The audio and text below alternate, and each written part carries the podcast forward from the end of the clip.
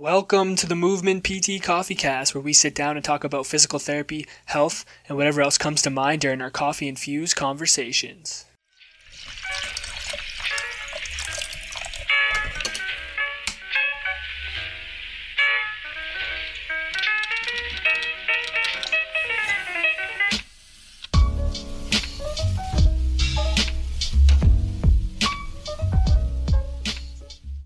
What's going on, guys? Welcome back to the Movement PT Coffee Cast. My name's Dalton, and with me, as always, is my beautifully bearded friend William. William, how are we doing today? Doing pretty good, Dalton. We're uh, switching it up here a bit, eh? Switching it up, as in with our uh, our beverage. Yeah, so it's it's a little late. It's, uh, it's a little late here. We're doing a late podcast. Our our guest has kids, so you know we gotta gotta rearrange the schedule. So we are actually uh, drinking tea. So we're the PT T-cast for this episode. So don't come after us, guys. We just we want to be able to sleep tonight. So, Will, what kind of tea are you drinking? I've got uh it's like a rose petal chamomile tea. I, I don't know. I found it in my mom's like tea cabinet, so it's pretty good. How about you? Yeah, I'm drinking um, some peppermint tea. So it's soothing my soul. It's getting me ready to talk. I think it's going to be a good podcast. So, guys, we're back at it again with another interview today. Um, today we have Connor Massimo on. He's a physiotherapist uh, from Peterborough, Ontario. Uh, he is the co-founder of Pulse Physiotherapy. Uh, he's doing some great things up in the the Peterborough area, and we're excited to uh, sit down and chat with him. Connor, how you doing? Yeah, good guys. Thanks for having me on. No problem. Kids are in bed. It's time to uh, Kids are in bed just barely. Last uh, last five minutes right before I started chatting with you guys, so we're good to go now. Good. good. and we know you're time. We know you're not a big coffee drinker, so it's actually fitting that uh, we're not doing coffee t- today. Are you drinking anything? Yeah, thanks for not making me feel too bad about that. I uh, I figured I'd get a lot of flack. I I've never drank coffee. Um, I've tried it. I've tried it a few times. It's just not for me. Um, so I am substituting with an adult beverage this evening. Um, Ransack the Universe uh, out of Burlington. Oh, um, represent Collective Arts. Collective Arts. If you guys are familiar at all. Uh, so yeah, that's gonna be that's gonna be my coffee for this evening. It's too, too late for caffeine anyway. No, you're right. That's why we, we were drinking like we were doing like 9:30 podcasts and we were drinking coffee because we're like, oh, we got to stay true. And then like do it. I wouldn't be to bed till like two in the morning. I'm like, yeah, I can't do this anymore. So I think it's all different too when you're actually on placement and you know yeah. you have to work in the morning, then go to school. You can just kind of roll out of bed, like hop over to lecture. So just uh, just wait till you're on placement permanently. That's uh, that's coming up soon, boys. I right know. on, exactly. We're gonna have to make our podcast at a little more reasonable time. Yes. So Connor, why don't you just start off by kind of intro introducing yourself, telling our listeners a little bit about you and and what you got going on in Peterborough. Uh, yeah, thanks. Uh, I went to school at Mac for kinesiology initially. That's where I did my undergrad, uh, McMaster University in Hamilton, and uh, continued on there to do my master's in uh, physiotherapy. Uh, I know you guys go physical therapy, but we're still physiotherapy in Hamilton. And uh, so that finished up in 2011. Uh, and then moved back to Peterborough, which is my hometown, which is just, uh, for those of you who don't know, about uh, an hour and a half northeast of Toronto. And uh, I've been back here since then. I was working at a private practice initially, working for someone else at a big clinic in town. Uh, and then um, kind of teamed up with uh, a good friend of mine, Adam Summers, who's another physiotherapist uh, in town. And uh, we opened Pulse Physiotherapy together. And uh, that's coming up on four years ago now. Wow, awesome. Let's uh, talk about like kind of like the environment that you created at Pulse Physiotherapy. How did how did Pulse Physiotherapy get started in the first place? And what is the kind of experience that you're trying to cultivate in in the clinic uh, yeah, that's that's a big part of why we started. Adam and I uh, were both working at the same clinic together. Uh, had become uh, pretty good friends over the years, and kind of chatted about it a few different times. And then the final straw was kind of uh, just a few things went down at the clinic we were at that we just weren't overly happy with. Um, and it just didn't really feel like there was anywhere for us to grow there. Um, just professionally. Uh, so we kind of decided, you know, we don't know a thing about business to be honest, but uh, I'm sure we can figure it out as we go. So we were uh, we were up at Adams Cottage, uh, uh, Northern Ontario, just sitting around the bonfire having a beer, and just kind of said, you know, let's let's start this thing. Uh, let's go for it.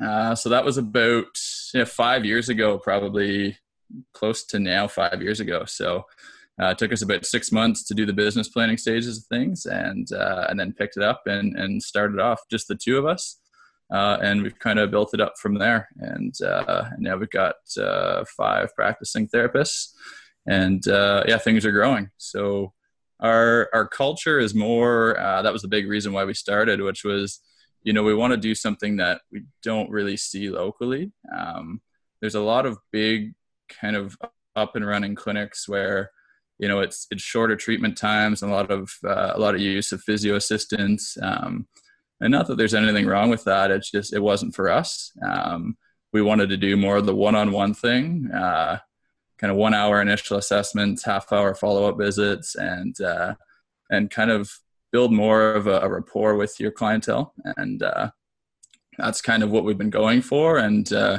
I think that's been a big part of our growth is uh, is just trying to more of the personal touch.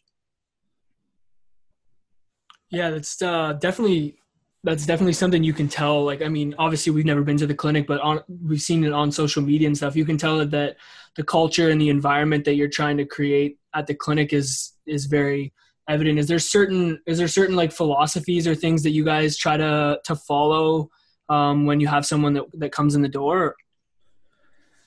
Uh, I mean, I guess it's cliche, but you're really trying to be your best for everyone. Um, kind of when I chatted uh, chatted with the PT uh, BC crew a few weeks ago, it was the same story as uh, when you're in a smaller area like Peterborough. Um, it's you know you probably already have some connection to the person before they come in. Uh, so you know, in a bigger city like like the GTA or, or any of the other big cities, um, there's a good chance that when the person walks in the door, you've never seen them before, never heard of them. Um, but where we are in more of a rural setting, um, if you don't know them directly, you probably know their family members or they were referred to you by a friend. So um, I think that gives you a bit of a leg up initially that uh, they kind of know who they're going to. Uh, but it also puts that added pressure on you that uh, you kind of you want to be at your best all the time. Um, and I think that goes the same for everyone, but it just puts that little added pressure of of really making sure that you're doing your best for your patients uh, because you're you know you're likely going to see them out of the grocery store or, or, on the baseball field or something like that within the next month or two so um, you really want to be at the top of your game all the time also pretty like obvious that you guys are really involved in the community too right like like you said rural kind of area so you guys kind of know people but how do you guys go about trying to get involved with the community and why do you think that's uh, valuable for physiotherapists to kind of get more involved in the communities? Yeah, I think um, we we do make a, an effort to do that. We uh, we work with one of the local uh, junior junior lacrosse teams here, uh, so that keeps us busy throughout uh, a lot of the summer months. Uh, and then we do a few different community events. We've got uh, we've got a charity golf tournament coming up that we're a sponsor of. we do a, a dragon boating race which is uh, uh, a fundraiser for breast cancer uh, locally. So all the money goes to the Peterborough Hospital. So yeah, we try to put ourselves out there as much as we can. Um, why is that important? I think a because we're kind of still the new the new guys in town. Um, it's been four years now, so some people are starting to hear more about us. Um, but for a lot of people, that's that's just a good good time to kind of provide some exposure to the community of, of who we are and um, rather than just seeing the Pulse Physio logo, actually kind of putting faces to the to the to the logo and uh, just just kind of striking up some regular conversations, not always about uh, physio, but just just about day to day stuff and and just letting people get to know you a little bit. I think really helps uh, with the branding piece of it, right? Because yeah. I think for a lot of people that have never been to physio or physical therapy, um, the branding of, of physio itself can be a bit of a struggle. Uh, so just putting yourself out there and chatting about what you actually do in the clinic, I think, can be really helpful. Yeah, and even though it just kind of sets that you know starts building somewhat of that alliance before they even step in the door not like you you know even if it's not that person that you're seeing if, if it's a family member of that person that you're talking to and they're relaying information like about your clinic to them like when they walk through the door they're probably already you know have a decent mindset around what to expect and what kind of people at least they're dealing with right? For sure yeah and um, just even the number of of uh, husband wife or spouse couples that we treat is is kind of crazy just just being in a, a smaller local area. So you know that kind of sets up a bit of a different expectation for for treatment as well as you know my my husband came in and this is what he had for physio and and he got better and and sometimes it's it's striking those conversations early that you know this is you know it's a different injury you're a different person just because your husband you know responded well to those types of treatments doesn't mean it's going to be the exact same for you. Uh, so just uh, just being clear on that early on, I think, can be really helpful. Uh, but then, like you said, it I think it can give you a bit of a level up just to you know already have this reputation that that you were helpful in some way or you provided some kind of resource for that person as they were uh, kind of recovering from an injury or, or what have you. Um, so obviously you guys are doing you know pretty well. You guys are extending the pulse uh, brand to Pulse 2.0. What what is uh, what's that all about, and when when are you guys going to be up and running with that? Uh, yeah, we're excited about it. We uh, we have been working on an expansion for the better part of six months now. Uh, so it uh, it kind of became obvious over the past year that we were outgrowing our space uh, quicker than we thought we would. So it's uh, definitely a good problem to have, but not one that we uh, not one that we thought we'd run into uh, this soon anyway. So uh, we know the the landlords of the plaza that we're in uh, quite well, and uh, they actually owned uh, they own the plaza and they own the business that was adjacent to ours, and uh, they were willing to move their business to allow us to expand. Wow. Which was which was pretty awesome of them to do. So the the renovation's almost done. Um, we're adding a good chunk of space to our clinic um, and a nice big open gym space, which is what we're really most excited about. Um, uh, definitely more treatment rooms as well, but uh, definitely what I'm really looking forward to is more space to to get people moving. Uh, because when it was just Adam and I, we have this this small little gym space that worked well. But now, if there's uh, if there's four or five of us in the clinic at the same time, it doesn't work so well. Yeah. Uh, so yes, uh, getting a, a brand new uh, a new bench we got coming. We've got a second squat rack coming, and uh, yeah, so those are the things we're looking forward to, and, as well as uh, just a separate studio space. So uh, we're going to kind of do some rentals to local uh, uh, yoga instructors, Pilates instructors, things like that, just to yeah, just to provide more space to to get people moving. That's super cool. Like, are you gonna have like an open like uh turf area, or is it just gonna be like more like more squat racks and that kind of thing? Yeah, we we talked about turf, and uh, it kind of got ex-nayed just because it's right in the middle of the clinic. Ah. Uh, so you just for honestly the mobility piece of it, uh, I just kind of started picturing some of my clientele that are you know, in, in wheelchair chairs or walkers uh, or, you know, any mobility issues and uh, not really wanting that to be their introduction to physio that you've got to now navigate across turf to get to your treatment room on day one. Yeah. Uh, but that was just purely just a setup of our clinic. Yeah. Um, so we're just going to go with uh, just a hard rubber floor throughout the whole gym area. So uh, it'll be good to drop weights on, but people won't have uh, have too much trouble navigating it either. Nice. But yeah. I do feel like we have to uh, talk about the squat rack. When I saw the squat rack on your. Instagram page, I was like so pumped up, especially with the camo and stuff on the plate. But, yeah, um, yeah, we, we we get a lot of use out of it. Um, I did a post on Instagram a few weeks ago just saying that uh, the squat rack is my favorite modality. yeah. Uh, so, yeah. yeah. Uh, so yeah, yeah, we've uh, I was joking with one of my clients the other day, and, and they said, you know, aren't you going to put ultrasound on this? Uh, and I, I said to them, kind of jokingly, but actually fairly serious, that I don't really know how to use our machine. Uh, we we bought it just because we kind of thought we had to, and now I wish we hadn't because I haven't used it in the, the f- close to four years that we've been there. I haven't turned it on yet. Uh, so that was an expensive purchase that I should have just maybe held off on on day one. could have bought could have bought some more plates and dumbbells. Yeah, and stuff. yeah, could have bought even another squat rack. Could try selling it on Kijiji.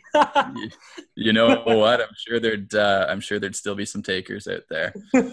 And and not not to knock ultrasound. I know there's still a time and a place for it. I just uh, I just haven't found the time or the place for it. Fair enough. Do you have people? Do you have people coming and asking for it specifically at times? Uh, yeah, yeah, we've had that, um, and I know some of our some of our clinicians uh, use it sparingly. Uh, and when we chat about why they're using it, it's usually for that reason, right? It's usually a, a previous experience, and uh, no matter how much education you provide, you can't get them off that idea that that was what got them better. Uh, so at the end of the day, is that really harming them? Probably not. Is it helping them? Probably just in that placebo way. Uh, but I think if you're, you know, honest about explaining that to them, and uh, you know, if they're interested at all, chat a little bit about what the research may be for it or or against it, uh, and then really it's uh, it's kind of up to the therapist and and the patient at that point. But I think when we see people use it still the odd time, that's I think mostly the reason. Yeah. In a similar vein, how have your patients responded to the squat rack? yeah. Um, I think well in general. Um, I think it's, you know, just putting it out on social media has drawn more of that kind of athletic population to our clinic for sure. Um, which that wasn't my intention with with having it. It really was just to get everyday folks using it um, because there's so much research to show the benefits of, you know, for example, deadlifting for back pain or um, you know, if you want to look at someone's squat and they're, and they're complaining of of pain with squatting, and all you can do in the clinic is have them do a body weight squat, um, that's probably not going to give you all of the information that you need. Um, you know, I have a lot of folks who, you know, come in and they're, you know, I I squat however much weight, and uh, and it's only when i'm in that you know rpe of seven or eight that i start to run into low back pain issues right? Mm-hmm. um, so for me to have them do a, a body weight squat or even to have a couple dumbbells in their hand and do a squat you know they're going to be at a, a two or a one on the rpe and it's not going to give me any information. They'll tell me yeah it doesn't hurt to do that. I look at their patterning and it looks fairly good right? Whatever that means but doesn't look like there's any you know major obvious flaws in their in their movement patterns uh, until we load them up with some weight and uh, and then we start to see some things potentially break down.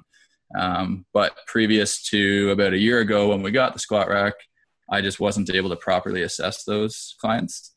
Uh, and I also found it annoying um, having to kind of outsource or or actually I ended up starting to go and meet people at their gyms uh, to like take them through the stages of an ACL rehab, yeah. for example, um, because you know you could get through maybe one month one or so without any weight, but uh, after that you better be loading people and loading them appropriately, and uh, body weight just isn't going to cut it in most of those cases. Yeah, I think you're missing out on like the opportunity to really empower people to like I mean, it doesn't even have to necessarily be the squat rack, but I find even if there were just like uh, 30 pound kettlebells at some places where, you know, you can show somebody, look, like, um, I think you're ready to start getting some serious loading here. Let's try it out. And you're there actually helping them and showing them, like, look, like you can do this and you can tolerate this level of uh, intensity and that kind of thing. I think is something that uh, we could really benefit from a profession from just having those options, even if For you don't sure. I mean, every time. I, I, how often do you hear um, people complain about you know pain with lifting their kids or their grandkids? Like Yeah. it's such a you know we hear that every week, you know almost every day probably. Um, so you got to have something that weighs at least as much as their grandkids, right? Yeah. uh, and show them that you know it's very safe to be doing that and if they have some pain with it, maybe there's some different strategies they could use to do the lift, uh, and then kind of build their capacity that way. Um, if you can get someone lifting, you know, say they have a, a toddler at home that weighs you know, 20, 25 pounds, and you can get them lifting a kettlebell that's 35 pounds for reps, then all of a sudden, you know, the lights are starting to go off in their head, the wheels are spinning, right? That, oh, I, you know, why can't I lift my grandson then? You know, this actually weighs more than them and I'm lifting it consecutively, you know, eight or 12 times, right? So I think it's really powerful to be able to provide that load within the clinic space. Uh, plus, like I said, I just got tired of having to go meet people at their gyms. Yeah. I don't, I don't really know if it was legal, to be honest. it was, some uh, good points. I'm like, I don't know if these gyms are happy with me providing advice while I'm here. It's kind of like in work here myself, just like trying to slide by. Well, good for you for doing that, though. Yeah, that's awesome. Well, I mean, you have to, right? If, yeah. if you want to provide that care, yeah. I didn't want to just, you know, uh, we have some good, uh, some good trainers and uh, strength coaches in town, but uh, I'd like to be able to kind of bridge that gap myself and not always have to refer out to someone. Yeah, uh, and that's really what I'm most excited about with with the expansion is just having like a proper gym space. Yeah, that's exciting. I'm pumped for you guys. Thanks. Um, so I mean, I see you all over Instagram. You're, you know, you're you're deadlifting, you're squatting, you're doing pistol squats on beams. You're in the park, like you're doing all this crazy stuff. What what is uh what is some of your like uh, exercise philosophies and how, how does that translate into what you do in the, in the clinic or does it at all? Uh, yeah i think it definitely does. Um, i think if it if it didn't you'd be lying to yourself probably. Um, i think we all are biased right? We want people to like to be active. Uh, and you know for 99% of the folks that went into physical therapy school you know at some point in their life and probably still they are active in some way you know whether they're runners or competitive athletes or uh, you know so many different types of sports that people still play into their adult years. Um, for me uh, i play i play hardball still. There's a men's hardball league in peterborough so that that keeps me busy all summer uh, I retired the hockey skates a while ago because I'm just not very good.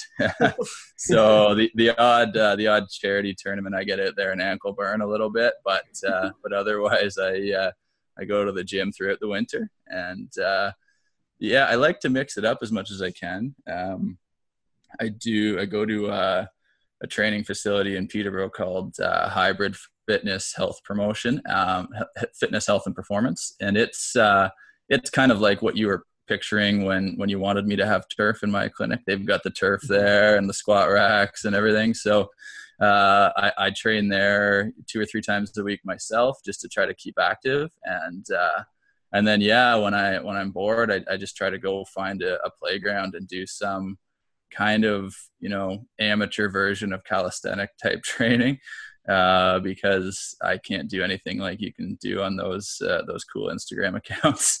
Um, yeah, your muscle ups were good though. I watching that was good.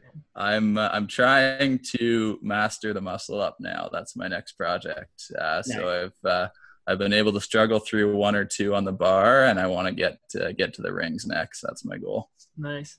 So safe to say you like kind of like exploration of movement and just kind of like trying to explore movement, that kind of thing? Absolutely. And, you know, when I post a video of me pistol squatting or something like that, it's not because I think everyone needs to do that or everyone would want to do that. Um, it's just to say that people can do this, right? Mm-hmm. If you have an interest in it, and that's usually what I'll, I'll, write in the comments, right? This may not be for everyone, um, but and the only reason I posted kind of like a how-to, you know, progression up into doing a pistol squat um, was because I got so many questions when I posted a video of doing a pistol squat. So I figured, well, I'll just do a how to video and kind of some stepwise progressions. And, you know, people may only ever get to step two, but they're still getting, you know, some good unilateral loading uh, that probably will benefit them in some way from day to day life. Uh, or for whatever sport they're doing. So it really wasn't to show off or say, you know, I'm I'm able to do a pistol and you're not. It was kind of the opposite. It was you know, this is something that I enjoy doing. Here's a video of it. And then got a lot of feedback saying, you know, I would like to do that too. So that was kind of me saying, well, here's how I think you could progress to doing something like this. I love that. Speaking of social media, then we know yes. obviously that that's kind of how we met you. So, have you found social media is like be- benefiting your guys' clinic? Uh, yes, yes is the short answer. Um, it's you know I'm still in the early stages of kind of trying to learn what I'm doing. To be honest, with social media, um, learning a lot from guys like you. To be honest, that are are younger and kind of grew up more into that techie, and I'm you know I'm 30, so I'm not so far out of it, but mm-hmm. um, I think it takes me longer than it probably takes you guys to uh, to do some of the, the you know video editing or things like that that you probably just become second nature to uh, to the younger generation for sure. Um, but yeah, we we honestly we hear we hear people every day in the clinic um, that just you know tell us that that's how they found us or mm-hmm. uh, something about what we were posting or just the culture of you know what our clinic seemed to look like on social media is why they they came to us versus going to someone else. Um, so I definitely think it's been worth it. Um, definitely a big learning experience, and, and I've got a lot to learn still. Uh, and I think a lot of it, like you guys know through what you do, a lot of it is time. Um, so we've had uh, we've had a kind of a crazy busy summer um, with with one of our therapists going off on maternity leave and uh, and the clinic expansion and uh, I just had a, a, baby. Well, my wife had a baby two months ago, and we just moved uh, to a new house this week. So um, I've kind of been finding myself just not being able to, you know, kind of spend as many hours that I need to each week to produce the kind of content that I want to be able to. Um, but that's what I'm looking forward to in the fall. We've got uh, we've got one of our therapists back from maternity leave, and uh, and a new therapist joining our team. And, and we're going to kind of, Adam and I and my business partner are going to kind of dial down our own clinical hours nice. uh, to be able to do more of the um, kind of clinic promotion and, and business side of things. And, and my thing is the social media. So I'm looking forward to having more time for that. Cool. Yeah. I mean, you guys do a great job with the social media. I mean, I, I really love the content that you guys are putting out. And, and with regards to us being good at, um, uh, like editing video, me and Will had no idea and we still edit the videos in the most ghetto way possible on our iPads. Like, um, so like we're by no means like masters of, of that at all.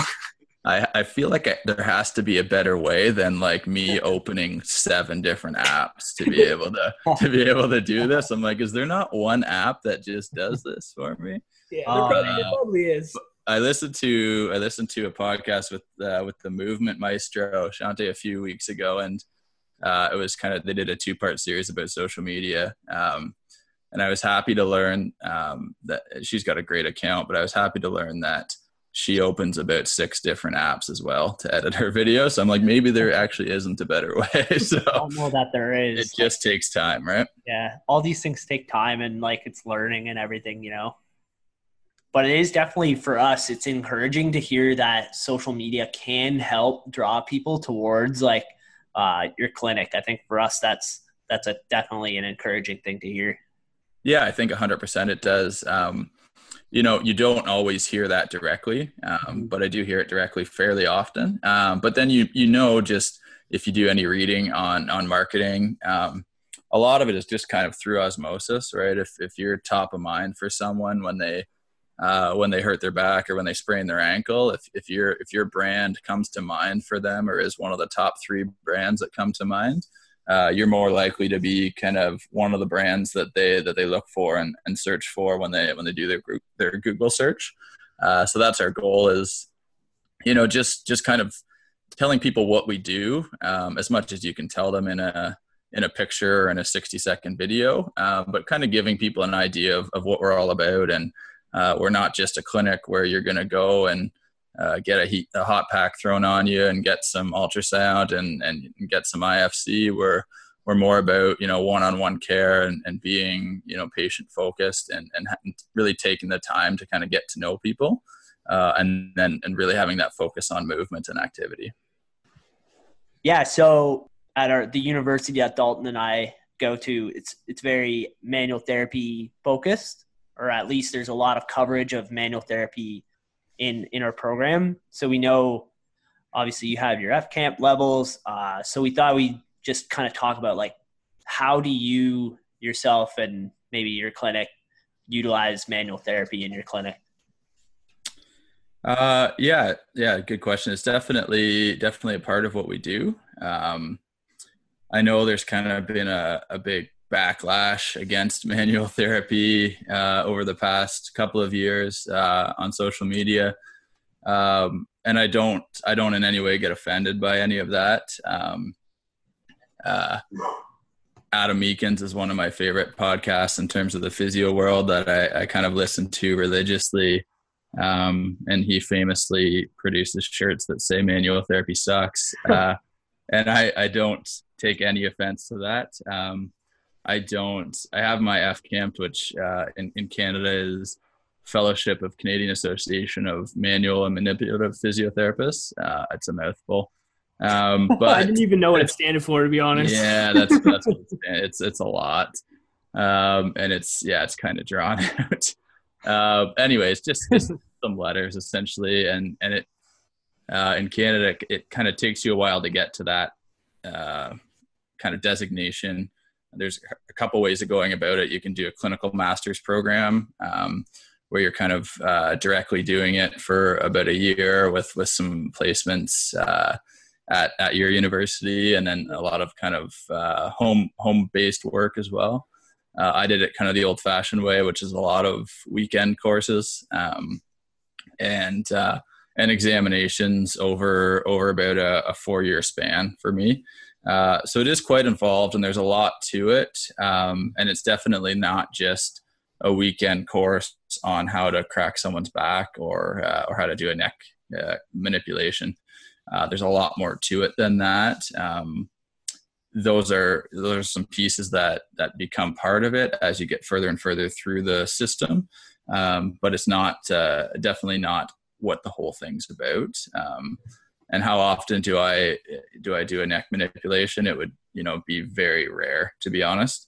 Um, I do use them when I find uh, a, a patient or a client that I think you know acutely would benefit from them uh, and that is very low. It's never going to be no risk, but it's very low risk. A young, healthy person that's not on any medications, doesn't have any family history of stroke, uh, so on and so forth. Um, so you know, I I use those skills that I've you know been trained to use when I think they're appropriate. Um, but I also treat you know quite a few patients where I don't do uh, don't do any type of hands-on manual therapy. Uh, that happens quite often uh, on a daily basis. There's there's a lot of people that I see where you know I, I check in with them. Uh, we have private treatment rooms at our clinic, so they come to the room. I kind of check in with them, see how they've been doing in the past week or two since I've seen them, and and then get right out into the gym and uh, take a look at their deadlift or take a look at their squat. So yes, I do use manual therapy, uh, but I don't you know, I don't call myself a manual therapist. Uh, I call myself a physiotherapist or a physical therapist who does some manual therapy. Um, but I do think it's important if you're going to use manual therapy uh, and you want it to be part of what you do, um, that you have to be very honest with people about what the research is surrounding manual therapy. Um, and I think that's where a lot of the backlash has been, um, and rightfully so. So uh, when I listen to someone like Adam Meakins or um, you know, any of those crew. You know, Peter O'Sullivan, he kind of uses some version of manual therapy, meaning you know he has his hands on people as he's kind of guiding them through movement. So if you want to call that manual therapy, uh, but some of the backlash against it, I think, is that we're we're just using it on everyone, and we're not, you know, we're not really explaining what the mechanisms are or what the proposed mechanisms are, because a lot of times we don't even know what the mechanisms are uh, but what the proposed mechanisms are and what we actually think we might be able to attain by using these techniques. Uh, I'm always very honest with people before I choose to use one of those techniques of, for example, a manipulation or even just a mobilization, uh, telling them that my hope with this is that we can get some short-term pain relief for you um, and that we can kind of reinforce that movement pattern with an exercise that I will show you right after we do this technique. Uh, and that if we do this technique and you don't do any of those movement patterns on your own over the next week, this technique is useless, right? So, um, you know, and and if we didn't do this technique and you just do those movement patterns, that can be very powerful as well.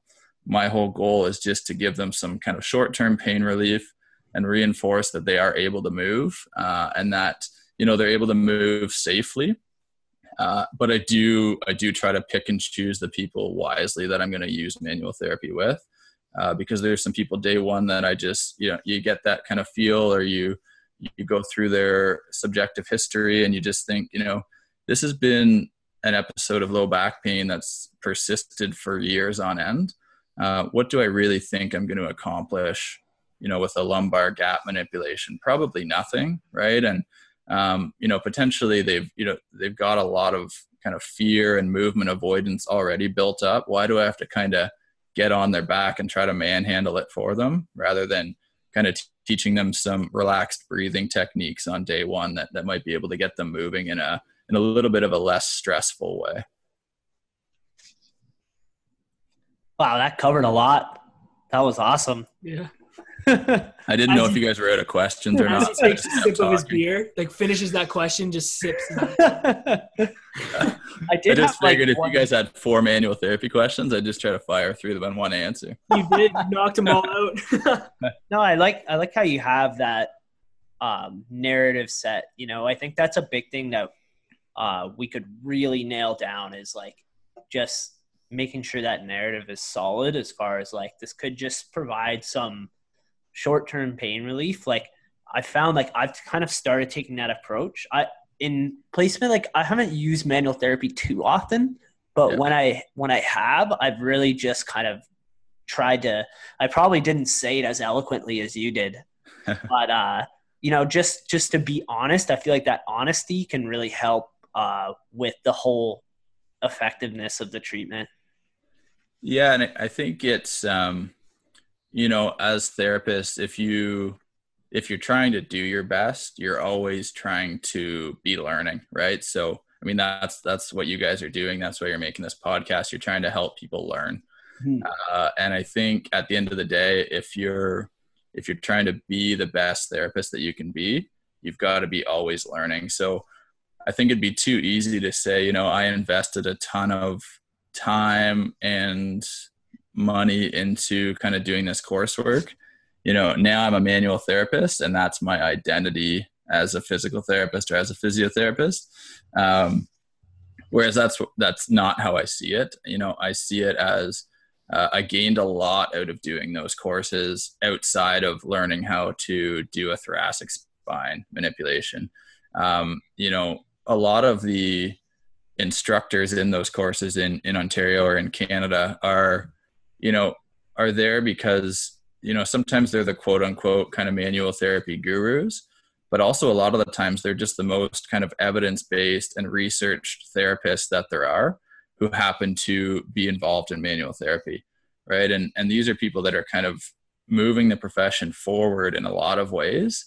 Uh, and I think it's easy to kind of rag on them and say, yeah, they're you know they're the old gurus, they're the manual therapy gurus, but you know they have so much to offer that's outside of manual therapy, uh, and that was kind of the biggest things that I took from doing those courses were, you know, just just the clinical reasoning pieces and uh, and how to you know how to build a relationship with a client and all those things that you just pick up with with doing those courses um, that are far more important than than your technique on doing a manual therapy technique. Yeah. And like I think we kind of talked about this a little bit before we started recording, but I think the hardest part for students is we kind of just get thrown it all at us really quick in a short period of time. Um, and we don't really know necessarily when it fits in. And I think you you kind of hit a good point was when you're saying like someone that comes in with a chronic chronic low back pain and and they're telling you all these things in the subjective um, like history taking um, you you having some experience with that you're you're not necessarily going to go right to like a manual therapy technique whereas maybe you know a student um, like for example myself like if you're not um, you're just going to maybe go right to one of those manual therapy techniques because that might be all that you really have at your disposal because that's kind of what we've been taught in school. Um, so i think that's where it becomes you know some of the you have to kind of figure that out as you go along For sure, and I think along with that learning piece of kind of always growing, um, there's a lot less times probably in the past year or two that I've been using manual therapy on my on my first session with someone. Um, initially, you know, when I initially got that designation of that FCAMP designation, that was kind of like you know that that was my thing. I'm gonna i'm gonna do some manual therapy on everyone. I'm gonna try to help them feel better on day one was you know that's why we get into the pre- profession is we want to try to help people feel better i think at the end of the day. Um, but what i've started to notice is that can kind of build that expectation then. Yeah. and uh, and that's not what we want to be doing. Uh, if we're trying to empower people to be you know to guide their own way through a treatment plan or to guide their own way back to movement or back to whatever the activity they want to do uh, i don't think that it's necessarily empowering um, to be trying to make them feel better on day one with whatever that may be. Uh, and that's you know that's that's a peter o'sullivan thing right? Where you know that can be one of the most dangerous things that we do is decrease someone's pain uh, because then that can kind of build an expectation that that's that's what they're coming to us for is to always give them pain relief and and kind of build that reliance on us. And and that's the opposite of what we want to be doing. We want to be empowering people to get better and us just being kind of the guides along that journey for them. Um, it's a great point. but you know yeah. saying that there are examples when i do use manual therapy on day one. So I, you know i can't say that i never do. Um, mm-hmm I had a client uh, last week who, you know, had had very intense upper back and chest pain. Right. I know you guys did a post on this a, a little while back that got a lot of love, uh, rightfully so. That ribs ribs don't go out of place, and uh, and I like that because they don't. Right. It would take a, a high impact motor vehicle accident, and and they would probably break before they would go out of place. Mm-hmm. Um, but this lady, uh, kind of upon further assessment, had a lot of you know built up tension, tone, you know, muscle, uh, hypertonicity, whatever you want to call it, in that area, um, with with kind of pain referring from the upper back into the chest. Uh, she had kind of been to the emergency room, had a lot of anxiety built up around it, uh, but also I kind of figured that you know this person is is someone that now is is struggling just to get around day to day and I know a technique that I believe can be helpful for her today. Um, and that was when I did, you know, just kind of that classic rib distraction manipulation, where you're just kind of doing what I usually call it to the to the patient or to the client is you're just kind of doing a reset, right? We're not putting anything back in place. When you hear that little pop, I explain to them what, what a cavitation is and, and what it isn't. We're not something wasn't out of place and it's back in it's just that it was stiff, and now for a short period of time, it's moving better. And here's the exercises that you need to do to progress and get it moving even better. Uh, and, and, sure enough, she came back two days later, and and this is just a case study of one. Obviously, this isn't research, but I'm just saying this is how I would use it in a clinical setting. Yeah. Um, and she was she was pain free, and and I, I won't see her again. Right. So that's someone where if I just gave her some exercises um, which I tried to do initially, she just wouldn't move for me. She wouldn't move at all, and uh, and it, she just physically was in pain trying to move. Uh, and and even that day walking out was was a lot less painful. And you know, you may say, well, that builds a reliance on that technique. Yeah, potentially, and and maybe I should have done it differently. Uh, but that's kind of still me as a as a therapist learning, and uh, and I don't feel like I did anything wrong in that case. Mm-hmm yeah, I do think that's a tough thing to navigate. It's something that we've talked about a lot on the podcast is like this this idea of like navigating expectations. And I think like that is something that I wish we talked about more is yeah. knowing okay, this person I think has a high likelihood of becoming dependent on this type of service. So it might be not a good idea to have a lot of manual therapy day one with this person. We might have to talk about things, try to steer them towards another direction versus someone where you know, like, it's going to be that quick, like, we're going to do a little bit of this, then we're going to go right to the exercise room. And you know that there's not going to be any dependency. I wish that's something that we talked about a little bit more. Yeah, I think it, it definitely needs to be discussed more. Um, and I think you always you always have to be cognizant of it when you're when you're a treating clinician. It's something that I'm always thinking about on a daily basis. Um, you know, is this going to be helpful for them mm-hmm. um, in the short term? Because I have a, I have a fairly you know fairly strong belief and there's there's a decent research base to show that it'll give probably give some short term relief and some short term improvement in movement um, but is that short term relief going to be outweighed by a long term dependency on this type of service? Uh, and in those cases that's definitely not what i want to be doing.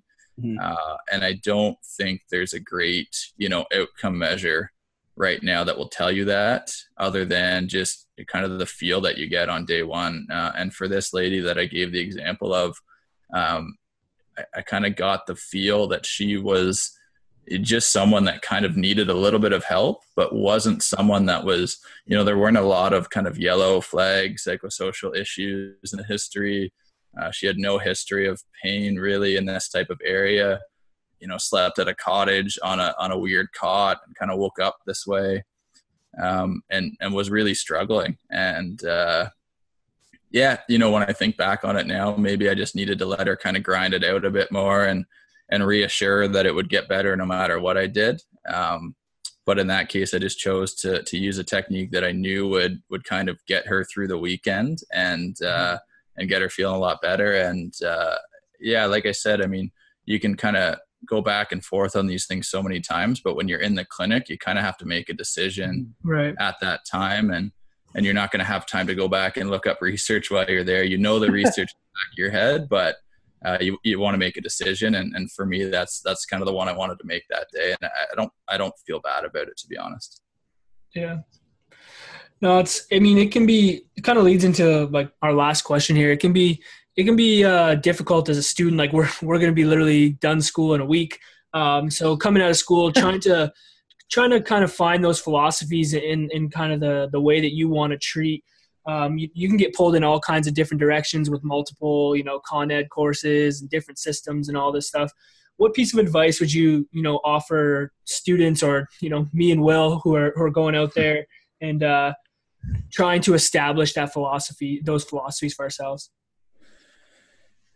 Um, so in general, you have to try to figure out, I think, what type of therapist you want to be, right? I don't mean like, do you want to be cardio rehab versus acute care versus in the clinic? Because most people have a pretty good idea of that by by the end of their school uh, term. So you know assuming you you have an idea of what type of physiotherapist you want to be that way then you have to know what kind of setting that you want to go into do you want to go into somewhere that's that's really kind of uh, assistant based where you, you have minimal time with someone um, if so then you've got to be able to know what you're going to be able to do in that kind of setting. Do you want to go somewhere that you've got more time with people to build that rapport? And if so then if, if you know you're going to have the time with them well then how are you going to fill that time? And if you've got a, a good understanding of um, for example strength and conditioning you've got a background you've done a kinesiology degree you've done some strength and conditioning coursework then you probably don't need to go do exercise based coursework after uh, in, in that case if you do plan to use some manual therapy then that would be someone that i would kind of guide down that program uh, because there are a lot of manual therapy kind of one-off weekend courses where you can go learn how to do a, a thoracic spine manipulation. Um, but you guys probably already know how to do that, and I don't think you gain a lot from it. So if you're going to do that, then go to a structured program that teaches you that, but also teaches you, you know, the clinical reasoning and the safety pieces behind it. Um, whereas if you if you got a pretty good handle on manual therapy and exercise because you've you've gone to Western like you guys have, um, you know, then maybe, you know, you want to kind of spin off that Dave Walton kind of pain science thing and, and go down the, take some NOI classes or things like that. And uh, there's so much value in so many courses out there that it's hard to say, you know, go do this and go do this or go do that. Um, you got to kind of find what you're most interested in and, and that kind of stick to something, right? Because if you're if you're always doing these kind of one-off weekend i go do an acupuncture course for a couple weekends or then i go do a you know this is how you do a lumbar manipulation for a couple weekends mm-hmm. and you've got all these you know quote unquote tools in your toolbox um, but you may not know when to use them or how to use them. So, so, so you know take some kind of a structured program and stick with that for a while see where it leads you and then go from there. Perfect. Cool.